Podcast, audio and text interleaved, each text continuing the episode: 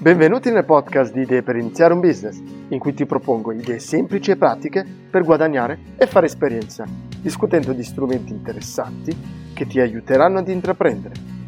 Buon divertimento!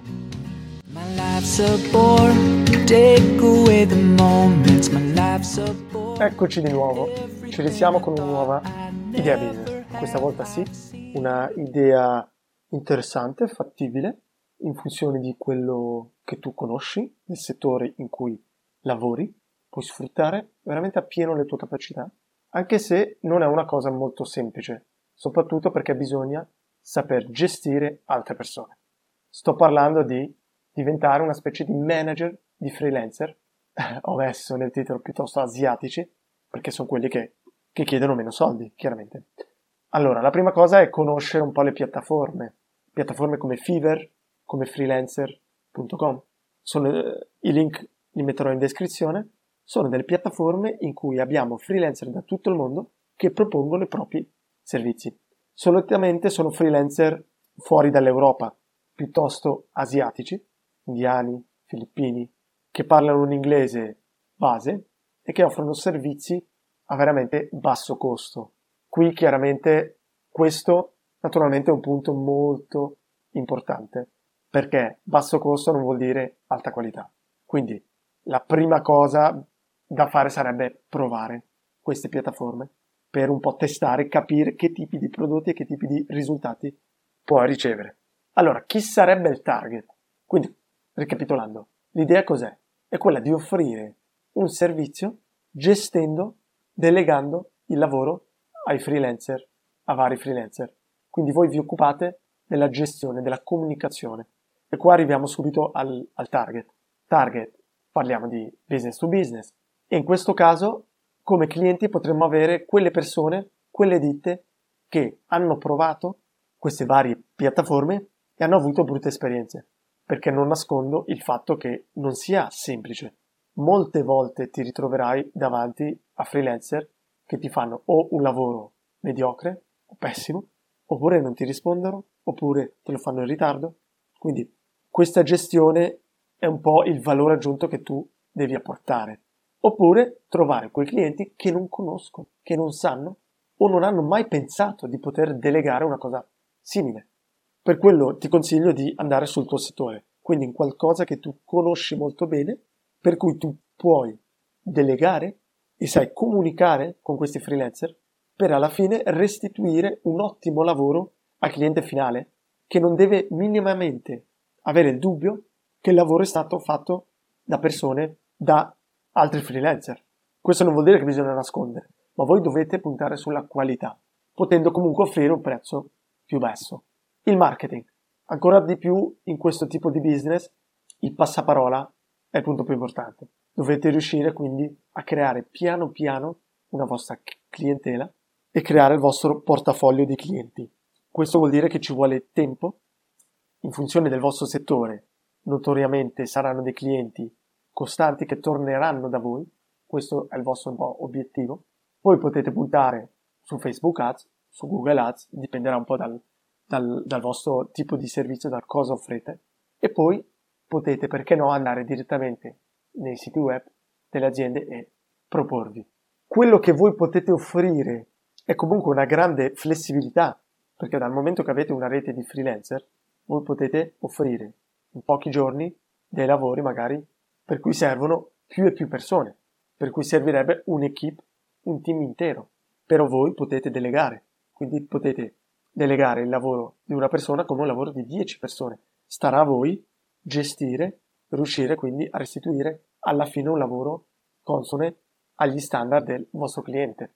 L'investimento iniziale è nullo perché sarà a livello di tempo però non avete bisogno di mettere soldi, è l'in sì e no.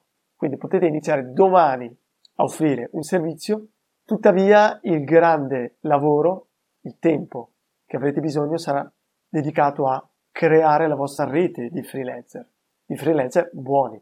E quindi se ci riallacciamo all'investimento iniziale, è nullo, direttamente è nullo, però indirettamente vi costerà il trovare dei freelancer buoni e per testarli dovrete pagare. Quindi dovrete veramente proporre dei progetti e testare questi freelancer. Questo non vuol dire che tu non puoi domani offrire un servizio e proporre al primo freelancer il progetto. Però starà poi a te valutare il prodotto e, in funzione di, del, del risultato che ti dà questo freelancer, modificare o rifare completamente il progetto, in funzione anche del, del tempo che avrai per restituire il, il, progetto finale. Quindi vedi che un po' è semplice sì e no, è lì sì e no. Si può iniziare, il bello è che si può iniziare da poco, da avere un freelancer e poi piano piano creare un po' la rete di freelancer. Perché il problema è che anche se trovate un freelancer molto competente, forte, che vi dà, che vi restituisce i progetti anche velocemente, come mi è già capitato, può essere che dopo un mese questo freelancer smette di rispondervi, perché magari ha trovato un nuovo lavoro, magari è oberato da altri progetti, e quindi cosa puoi fare?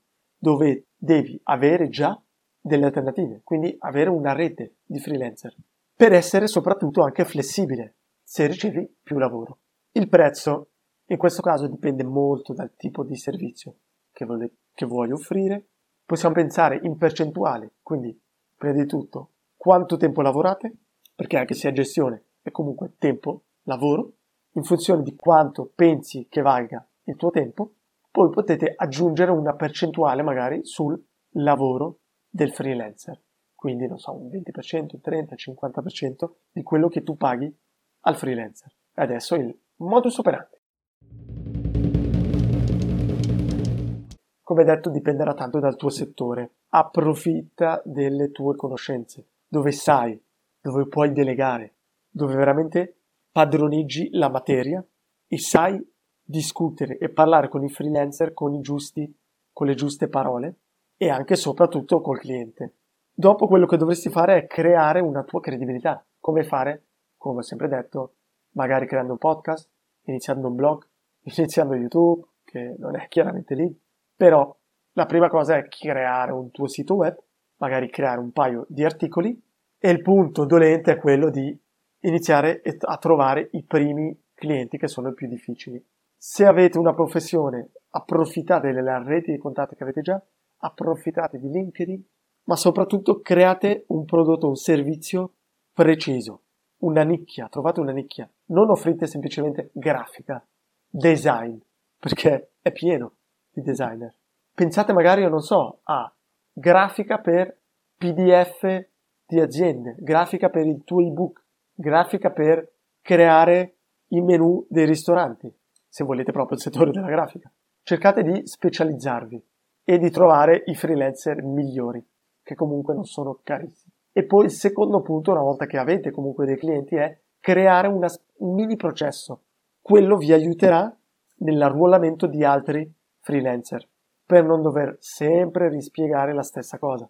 Create magari ad esempio anche un mini test, dei mini progetti che questi freelancer devono fare a pagamento o no per giudicarli e velocizzare il tutto perché non, ne- non ti nego che sarà un continuo arruolamento di nuovi freelancer e quindi dovrai velocizzare il tutto. Ecco, oggi una idea un po' difficile ma che può darti delle soddisfazioni anche solo per il fatto di apprendere a delegare e a gestire più persone sotto di te.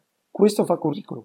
Se magari anche solo pensi di fare esperienza, fai due o tre anni in questo modo e vedrai che avrai creato prima di tutto una rete di clienti a cui hai dato, avrai dato confidenza e poi avrai imparato a gestire sia i clienti che altre persone sotto di te. Spero che ti sia piaciuta questa idea per favore, non dimenticare di condividere, se puoi lascia anche un commento, e anche di guardare il mio sito web, smippa.ch, dove comunque pubblico settina- settimanalmente nuovi articoli, nuovi spunti interessanti per gli imprenditori, che sicuramente ti saranno utili.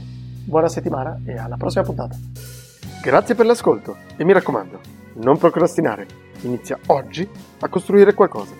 Se hai domande o vuoi proporre un'idea, non esitare a contattarmi via LinkedIn, via il mio sito web oppure via email a smipweb.gmail.com. Alla prossima puntata!